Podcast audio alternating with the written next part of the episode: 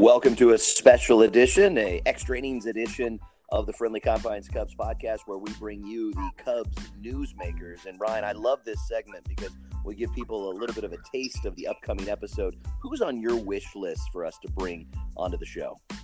Well, we've had some amazing guests, Chad. I mean, think about it. We've had David Kaplan from ESPN 1000. We've had Marc Silverman also from ESPN, Dave Eanet from WGN Radio, Ryan Chiaverini from Windy City Live. Gosh, there's just so many, and so many still more to go. I, I can't wait for the endless possibilities of guys and gals that we're going to bring on to talk Cubs baseball this year for all of our listeners. Well, get ready for a fun, fun interview uh, coming up right now.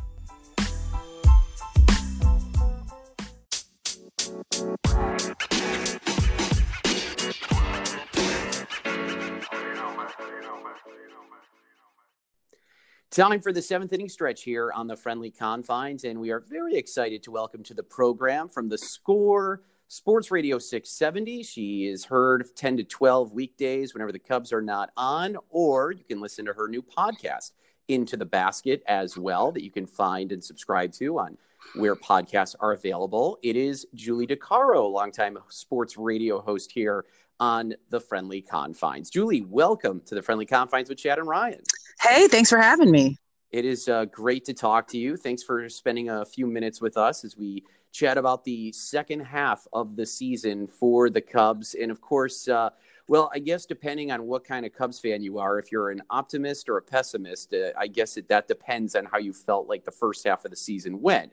For someone like myself, I, I look at myself more as a realist, Julie. Um, I don't necessarily think this was exactly the first half start the Cubs were hoping for. Um, in your opinion, what definitely needs to happen in the second half if this team is going to ultimately um, not only reach the postseason, but make a deep run in the postseason? Boy, well, it, it didn't feel great uh, in the first you know first half of the season. In a lot of ways, it felt sort of like a continuation of all the things we didn't like about last year, right? I mean, they came, they started off with this terrible start, but then they got really hot, and everyone started thinking, "Wow, this whole thing about urgency and May is October and everything really seems to have had an effect. They're playing great." And then you know that lasted for a couple weeks, and then next thing you know, we're right back to where we were last year. So the biggest thing for me is it, two things really. The defense has got to get better. These are the largely, with the exception of Dexter Fowler, the same guys from 2016 when they were one they were the best defensive team in baseball. So the defense, uh, the mental errors have got to go away first of all, and then the offense has got to find some kind of consistency. Um, outside of Willson Contreras and Javi Baez, there's got to be somebody that is hitting the ball regularly. Uh, they're streaky again, like they were last year, like they were in 2017. Um, it's just it's maddening to watch, and it's hard to understand how an entire lineup can all slump at the exact same time. But we're in year three now of watching this happen, and and I don't know what the answer is. Um, maybe if Ben Zobrist comes back, there there's some kind of consistency in the lineup on the offensive side. I don't really know where to go from for that issue from here. Yeah, and you bring up a good point because it seems like in the past Theo and Jed have done a nice job at the deadline to at least go out and get somebody offensively or pitching wise to shore up this team down the stretch. Last year we saw Daniel Murphy play second base. Now it seems like, for me at least, and, and tell me if you agree or disagree, I feel like this team still needs a second baseman. And of course, I think they still need a legitimate leadoff hitter. I guess the question is are those two areas that you, in, in your mind, need to be addressed and something they should go after uh, by the trade deadline? Well, they may have addressed the second base issue already. I guess we don't really know what Robel Garcia is outside of a guy who hit the tar out of the ball at AAA, yep. and everyone's hoping that'll transfer to to, to Major League. So, um, you know, I still would like to see David Bote play second base every day if they, you know, get him into the lineup on a regular basis. Put Kris Bryant back at his natural position at third base. I don't think he has the arm defensively to play right field. So I, the the answers your second base may be on this team. As for a leadoff hitter, I'm not one who subscribes to the you need a a, a, prototypical Dexter Fowler leadoff hitter. I think it goes back to what I said before: is they just need someone to hit the ball consistently, to get on base consistently, who's not Javi Baez or Willson Contreras. Um, you know, Ben Zobrist, like I said, would maybe would be that guy. He's he's been one of the better leadoff hitters among this group of guys. Um, the leadoff hitter thing is something that I go around and around with my uh, callers about every single night. I'm sort of of the belief that uh, lineup is constructed more like a wheel than a list. Um, so I don't necessarily care who's leading off. I just want someone who gets on base pretty regularly.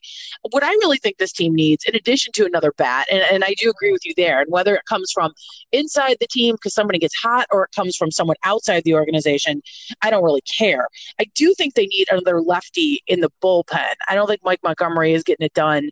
Um, so, uh, but you know, but the, it, no matter what you think the Cubs need, the main issue for me is I don't know what they're going to be able to give up to get it. So many of these guys that uh, we've been in love with over the course of the past couple of years really haven't panned out necessarily when it comes to their potential. And the farm system is pretty thin. So, as much as I think we all would like to see Theo make his prototypical big move ahead of the deadline, I just don't know what they really have to bargain with at this point.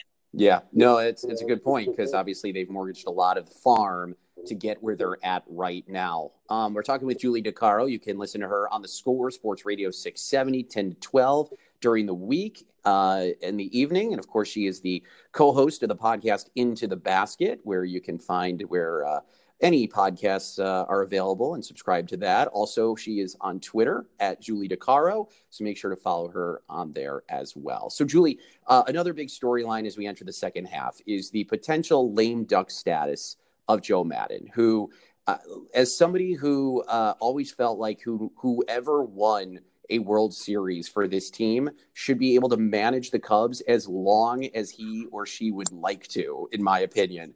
Um, it, it is unfathomable to me to some degree to think that Joe Maddon could be playing out his final season as Cubs manager. Where do you stand on this as far as um, if there needs to be a change? And do you think if the Cubs just kind of continue to sputter down this road, or they at least start to play a little better, but you know, kind of end up winning the division and maybe lose in like the division series, is that going to start to kind of heat up? Maybe obviously before the playoffs. Is that going to be maybe a distraction where people are just going to constantly start making that a storyline and a narrative? as we go down the stretch of the season. Yeah, up here in Chicago, as we get closer to uh, the All Star break, it already was starting to be a story, which I was kind of surprised by. Um, I, you know, I, I guess there's two things. Number one, you can look at it from the standpoint of Joe Maddon brought this team the first World Series in 108 years. He can stay as long as he wants. The other side of that, I think, is that this team was not built to win one World Series. They were built to compete through the 2021 window. So if you if you say the window opened in 2015, then that's seven years when they're supposed to have a shot at the World Series, pretty much every year. And um, you know, with the they've gone to four straight playoffs, they, you know, three straight NLCSs, that's great. But I, I think that the frustration from the front office with the way Joe has used the assets they've given him has started to become pretty apparent. Um, both Jed Hoyer and Theo Epstein have pretty much complained about some of Joe's moves on my station. Um, when Carlos Gonzalez was here, you know, Theo said, you know, we didn't get him to, uh, to he was supposed to be a, you know, pinch hitter. We didn't bring him up to play every day. And here he is starting. Um, I'm a, I'm a believer that the reason Ian Happ started in Iowa is because they wanted Albert Almora to get significant playing time in center field. And, um, you know, one of the things Theo talked about at the end of last season was giving the young guys more consistency in the lineup, not playing the matchups maybe eh, to the extent um, letting guys get into a routine and get into a rhythm. And that was something the players complained about at the end of last year. Well, spring comes along this year and Joe Maddon basically doubles down and says, "I'm not going to pl- I'm not going to move guys around less. In fact, I'm probably going to move around more than I was did before." And you know, so we started to see Theo Epstein take what seemed sort of like veiled shots across the bow at Joe Maddon in interviews, talking about this team's lack of intensity. Um, things like that. Uh, he said, you know, the first half hasn't been what they wanted. They didn't have the intensity they wanted. So, while to me, it still seems kind of incredible that Joe Maddon might be on the hot seat. A lot of my colleagues really believe that he is, uh, and that he, there are a lot of people who believe. I would say a lot of people, but I know people who believe that if he doesn't win a World Series, that's it so I'm just sort of watching in appalled fascination this entire thing because I don't really, I, I, can't imagine who you would replace him with. I mean, everybody says, oh, we'll bring Joe Girardi in. I think Joe Girardi is the absolute opposite of what, the kind of manager this front office wants. Um, so I don't know. I'm just sort of like watching to see what happens and getting increasingly um, interested, I guess, in the storyline every time Theo Epstein comes on and, you know, says something that people sort of interpret as being a direct missive to Joe Maddon. So I don't know what's going to happen. Yeah, no, I mean, I agree with you. I, I'm totally in on the same wavelength with you when it comes to this story because, to your point, uh, Girardi seems like the complete opposite of what the Cubs would be looking for. And, and if Theo is so um, interested in being one of those general managers that's going to make every single decision, or, or I should say, Jed or whomever, like the front office is doing with a lot of teams today, then at that point, is is David Ross the answer? Is is Mark Loretta the answer? You know, I think maybe those are the names that you're looking at at this point, because then you're just saying, listen, we're going to minimize the managerial role, kind of like what we've seen with the Dodgers and the Red Sox and now the Yankees, and they're all successful. Maybe that's the way to go. Is, is I mean, does that seem like what you're noticing from what you're reading, if you were to, to see the tea leaves, so to speak, from Jed and, and Theo? Yeah, I think that if they were to get rid of Joe Maddon, which I am no, I'm in no way convinced that that's going to happen, but if it did happen, I think that's a much more likely direction for this team to go. Mark Loretta, um, I know that David Ross's name keeps getting around. I don't know if David Ross really wants to go back into 162 game grind. I think he kind of likes his life the way it is now an opportunity, you know, to, manage a team, he, you know, would that would be something he couldn't say no to. But I think that that's much more likely. A young, up and coming manager who they can sort of mold in their image, who I think it to their mind will use the the players the, the way they're intended to be used. I don't I don't necessarily think that they're super comfortable with him, you know, leaving people out of the lineup and sliding someone over. And I mean, they gave David Bote a five year extension and he's sitting on the bench most days. You know, I mean, I, I just don't think that that Joe and the front office are necessarily on the same page with this team with the way that they want these guys to be used. She's Julie DiCaro. You can listen to her on the score weekdays 10 to 12. Also, co host of the podcast Into the Basket. And you can find her on Twitter at Julie DiCaro. Julie, thank you so much for taking some time with us here on the Friendly Confines. We would love to have you back as the season progresses, see how this all plays out. But thanks for taking a few minutes with us here on the seventh inning stretch. Yeah, anytime. It was fun.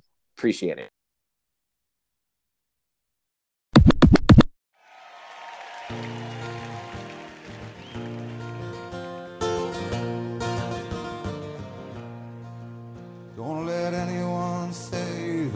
Just a game. For I've seen other teams and it's never the same. When you're born in Chicago, you're blessed and you're healed. The first time you walk into Wrigley